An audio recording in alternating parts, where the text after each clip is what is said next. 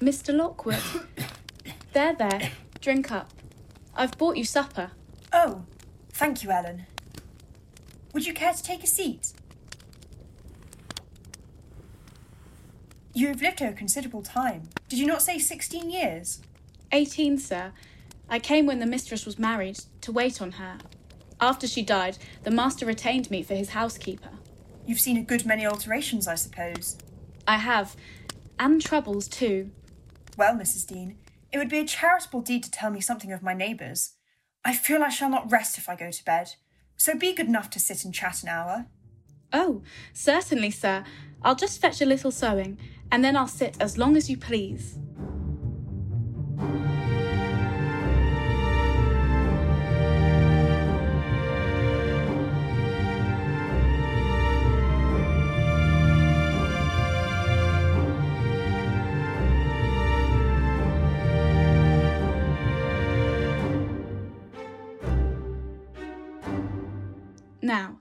Let me see. One fine summer morning, it was the beginning of harvest. I remember Mr. Earnshaw, the old master, came downstairs dressed for a journey. It seemed a long while for us all, the three days of his absence. Mrs. Earnshaw expected him by supper time on the third evening, and she put the meal off hour after hour. Then, just about eleven o'clock, the door latch was raised quietly, and in stepped the master. He threw himself into a chair, laughing and groaning. We crowded round, and over Miss Cathy's head I had a peep at a dirty, ragged, black haired child, big enough both to walk and talk, yet when it was set on its feet, it only stared round and repeated over and over again some gibberish that nobody could understand. I was frightened, and Mrs. Earnshaw was ready to fling it out of doors. The master tried to explain the matter, but all that I could make out was a tale of his seeing it starving and houseless and as good as dumb in the streets of Liverpool. Mr. Earnshaw told me to wash it and give it clean things and let it sleep with the children. Hindley and Cathy entirely refused to have it in bed with them, or even in their room, and I had no more sense, so I put it on the landing of the stairs, hoping it might be gone on the morrow. This was Heathcliff's first introduction to the family. In the course of time, old Mr. Earnshaw began to fail. His health suddenly declined, and he grew grievously irritable. Hindley, who had been sent away to university, came home to the funeral, and he brought a wife with him. He was altered considerably in the three years of his absence. He had grown sparer and lost his colour, and spoke and dressed quite differently and on the day of his return, Hindley told Joseph and me we must thenceforth quarter ourselves in the back kitchen and leave the house for him. Heathcliff was deprived of the instructions of the curate and told to labour out of doors instead. Heathcliff bore his degradation pretty well at first, because Cathy taught him what she learnt and worked or played with him in the fields. They both promised to grow up as rude as savages, it was one of their chief amusements to run away to the moors in the morning and remain there all day. One Sunday afternoon, it chanced that they were banished from the sitting room for making a noise or a light offence of the kind, and when I went to call them to supper, I could discover them nowhere. The household went to bed, and I, too anxious to lie down, opened my lattice and put my head out to hearken. In a while, I distinguished steps coming up the road and the light of a lantern glimmered through the gate. There was Heathcliff, by himself. It gave me a start to see him alone.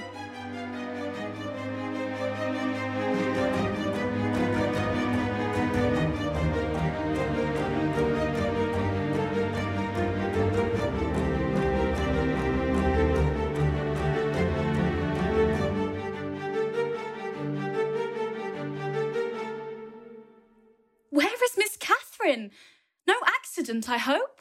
At Thrushcross Grange, and I would have been there too, but they had not the manners to ask me to stay. Well, you will catch it. You'll never be content till you're sent about your business. What in the world led you wandering to Thrushcross Grange? Let me get my wet clothes off and I'll tell you all about it, Nelly. Cathy and I escaped from the wash house to have a ramble at liberty, and getting a glimpse of the Grange lights, we thought we would just go and see whether the Lintons passed their Sunday evenings standing shivering in corners, while their father and mother sat eating and drinking and singing and laughing and burning their eyes out before the fire. Do you think they do? Probably not. They are good children, no doubt, and don't deserve the treatment you receive for your bad conduct. Don't, can't, Nelly. Nonsense! We ran from the top of the heights to the park without stopping. Catherine completely beaten in the race because she was barefoot. You'll have to seek for her shoes in the bog tomorrow. We crept through a broken hedge, groped our way up the path, and planted ourselves on a flower pot under the drawing room window. The light came from thence. They had not put up the shutters, and the curtains were only half closed. Both of us were able to look in by standing on the basement, and we saw. Oh, it was beautiful. A splendid place, carpeted with crimson and crimson covered chairs and tables, and a pure white ceiling bordered by gold. Old Mr. and Mrs. Linton were not there. Edgar and his sister had it entirely to themselves. Shouldn't they have been happy? We should have thought ourselves in heaven. And now, guess what your good children were doing? Isabella lay screaming at the farther end of the room, shrieking as if witches were running red hot needles into her. Edgar stood on the hearth weeping silently, and in the middle of the table sat a little dog shaking its paw and yelping, which, from their mutual accusations, we understood they had nearly pulled in two between them. The idiots! That was their pleasure, to quarrel who should hold a heap of warm hair. We laughed outright at the petted things. We did despise them. When would you catch me wishing to have what Catherine wanted? Or find us by ourselves, seeking entertainment and yelling and sobbing. I'd not exchange for a thousand lives my condition here for Edgar Linton's at Thrushcross Grange.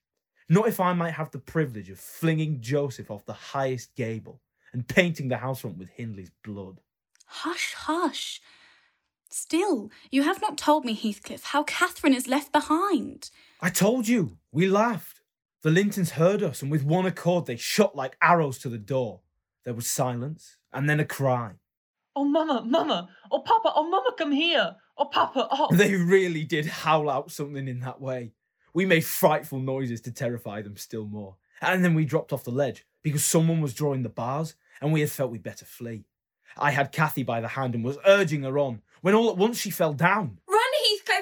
They've let the bulldog loose and he holds me! The devil had seized her ankle, Nelly. I heard his abominable snorting. She did not yell out. No, I did, though. I vociferated curses enough to annihilate any fiend in Christendom. And I got a stone and thrust it between his jaws and tried with all my might to cram it down his throat. A beast of a servant came up with a lantern at last, shouting, Keep fast, Skulker, keep fast. He changed his note, however, when he saw Skulker's game. The dog was throttled off, his huge purple tongue hanging half a foot out of his mouth, and his pendant lips streaming with bloody slaver. The man took Cathy up. She was sick. Not from fear, I'm certain, but from pain. He carried her in. I followed, grumbling execrations and vengeance. Skulker's caught a little girl, sir, and there's a laddie who looks an out and outer. Very like the robbers were for putting them through the window to open the doors to the gang after all were asleep, that they might murder us at their ease. Hold your tongue, you foul mouthed thief, you. You shall go to the gallows for this. Mr. Linton, sir, don't lay by your gun. He pulled me under the chandelier before the family. Mr. Linton scowled, and Mrs. Linton raised her hands in horror. The cowardly children crept nearer also, Isabella hissing. Frightful thing! Put him in the cellar, Papa. He's exactly like the son of the fortune teller that stole my tame pheasant. Isn't he, Edgar? While they examined me, Cathy came round. She heard the last speech and laughed. Edgar Linton, after an inquisitive stare, collected sufficient wit to recognise her. They see us at church, you know, though we seldom meet them elsewhere. That's Miss Earnshaw. Look how Skulker has bitten her. How her foot bleeds. Miss Earnshaw? Nonsense! Miss Earnshaw scouring the country with a gypsy. I recommenced cursing. Don't be angry, Nelly. And so Robert was ordered to take me off. I refused to go without Cathy. He dragged me into the garden, pushed the lantern into my hand, assured me that Mr. Earnshaw should be informed of my behaviour, and, bidding me march directly, secured the door again. The curtains were still looped up at one corner, and I resumed my station as a spy. Because if Catherine had wished to return, I intended shattering their great glass panes to a million of fragments, unless they let her out. The woman servant brought a basin of warm water and washed her feet, and Mr. Linton mixed a tumbler of negus, and Isabella emptied a plate full of cakes into her lap, and Edgar stood gaping at a distance. Afterwards, they dried and combed her beautiful hair, and gave her a pair of enormous slippers, and wheeled her to the fire, and I left her, as merry as she could be. I saw the Lintons were so full of stupid admiration. Oh, she is so immeasurably superior to them, to everybody on earth, is she not, Nelly? More will come of this business than you reckon on. You are incurable, Heathcliff, and Mr. Hindley will have to proceed to extremities. See if he won't. My words came truer than I desired. The luckless adventure made Earnshaw furious, and then Mr. Linton, to mend matters, paid us a visit himself on the morrow, and read the young master such a lecture on the road he guided his family that he was stirred to look about him in earnest. Heathcliff received no flogging, but he was told that the first word he spoke to Miss Catherine should ensure a dismissal, and Mrs. Earnshaw undertook to keep her sister in law in due restraint when she returned home, employing art, not force. With force, she would have found it impossible.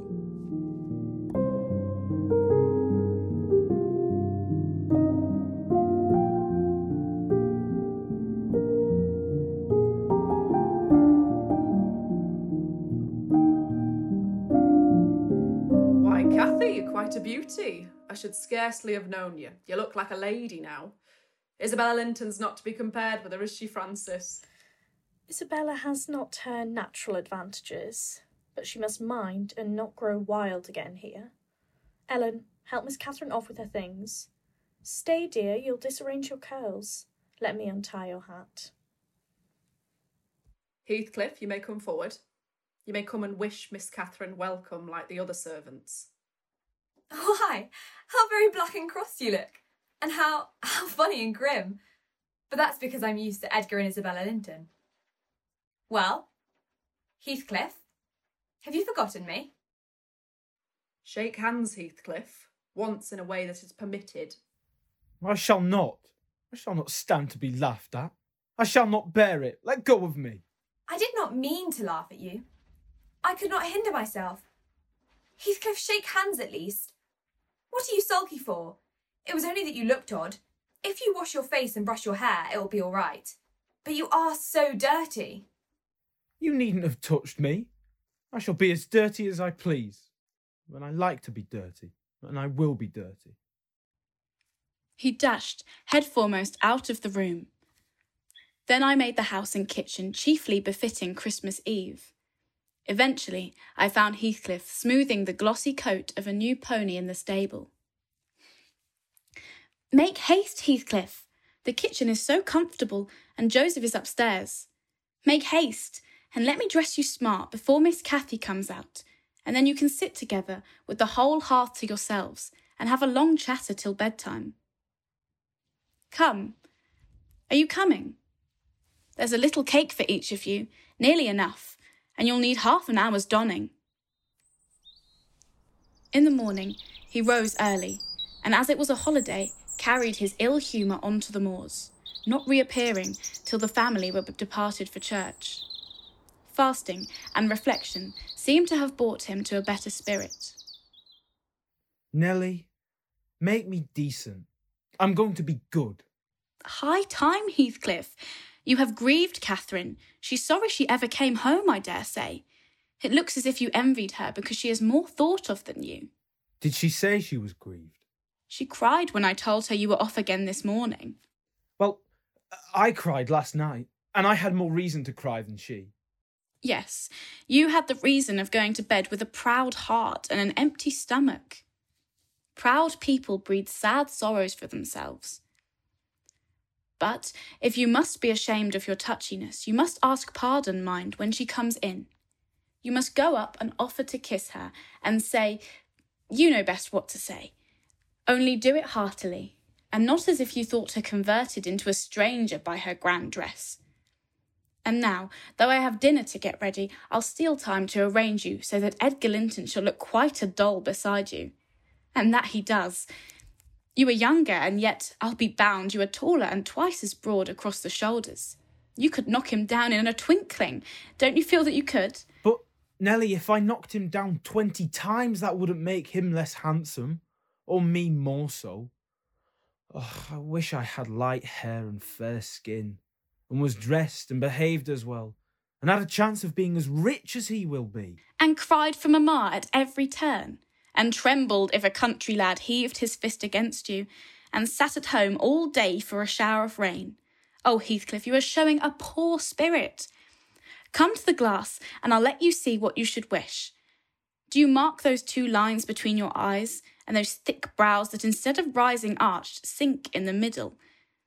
Wish and learn to smooth away the surly wrinkles, to raise your lids frankly and change those fiendish brows to confident, innocent angels, suspecting and doubting nothing, and always seeing friends where there are not sure of foes.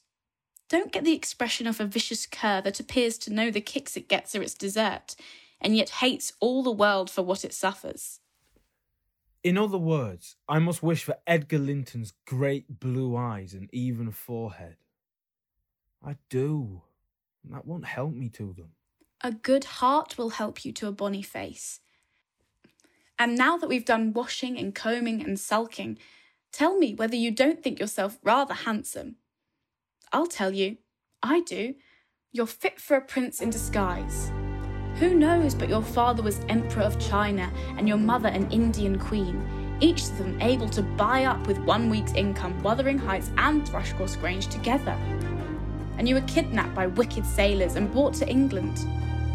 Were I in your place, I would frame high notions of my birth, and the thoughts of what I was should give me courage and dignity to support the oppressions of a little farmer. So I chatted on and Heathcliff gradually lost his frown and began to look quite pleasant. When all at once our conversation was interrupted by a rumbling sound moving up the road and entering the court. That must be the Lintons. Keep the fellow out the room. Send him into the garret till dinner's over. He'll be cramming his fingers in the tarts and stealing the fruit if left alone with them for a minute. Nay, sir, he'll touch nothing, not he. And I suppose he must have his share of the dainties as well as we. He shall have his share of my hand if I catch him downstairs till dark. Begone, you vagabond. What, you're attempting the coxcomb, are you? Wait till I get hold of those elegant locks. See if I won't pull them a bit longer. They are long enough already. Wonder they don't make his head ache. It's like a colt's mane over his eyes. Heathcliff's violent nature was not prepared to endure the appearance of impertinence from Edgar Linton, whom he seemed to hate even then as a rival. He seized a tureen of hot apple sauce, the first thing that came under his grip, and dashed it full against the speaker's face and neck. Mr. Earnshaw snatched up the culprit directly and conveyed him to his chamber. I got the dishcloth and rather spitefully scrubbed Edgar's nose and mouth, affirming it served him right for meddling. His sister began weeping to go home, and Cathy stood by, confounded, blushing for all. You should not have spoken to him, Edgar. He was in a bad temper, and now you've spoilt your visit, and he'll be flogged. I hate him to be flogged. I can't eat my dinner. Why did you speak to him, Edgar? I didn't. I, I promised Mamma that I wouldn't say one word to him, and I didn't. Well, don't cry. You're not killed. Don't make more mischief. My brother is coming. Be quiet. Hush, Isabella. Has anybody hurt you? There, there, children, to your seats. That brute of a lad has warmed me nicely. Next time, Master Edgar, take the law into your own fists. It'll give you an appetite. The little party recovered its equanimity at the sight of the fragrant feast. They were hungry after their ride and easily consoled, since no real harm had befallen them. In the evening, we had a dance. We got rid of all gloom in the excitement of the exercise, and our pleasure was increased by the arrival of the Gimmerton band, mustering fifteen strong. Amongst the excitement, Catherine and I were able to slip away. She called for Heathcliff at the top of the stairs. He stubbornly declined answering. Eventually, he responded, and I left the two alone.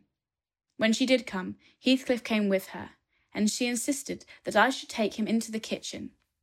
He went down. I set him a stool by the fire and offered him a quantity of good things. I'm trying to settle how I shall pay Hindley back. I don't care how long I wait. If I can only do it at last. I hope he will not die before I do. For shame, Heathcliff! It is for God to punish wicked people. We should learn to forgive. No, God won't have the satisfaction that I shall.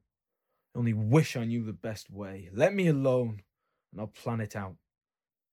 While I'm thinking of that, I don't feel pain. Oh, I forget these tales cannot divert you, Mr. Lockwood. I'm annoyed how I should dream of chattering on at such a rate, and your gruel cold, and you nodding for bed. I could have told Heathcliff's history all that you would need here in half a dozen words. If I am to follow my story in true gossip's fashion, I had better go on, and instead of leaping three years, I will be content to pass to the next summer, the summer of 1778. That is nearly 23 years ago.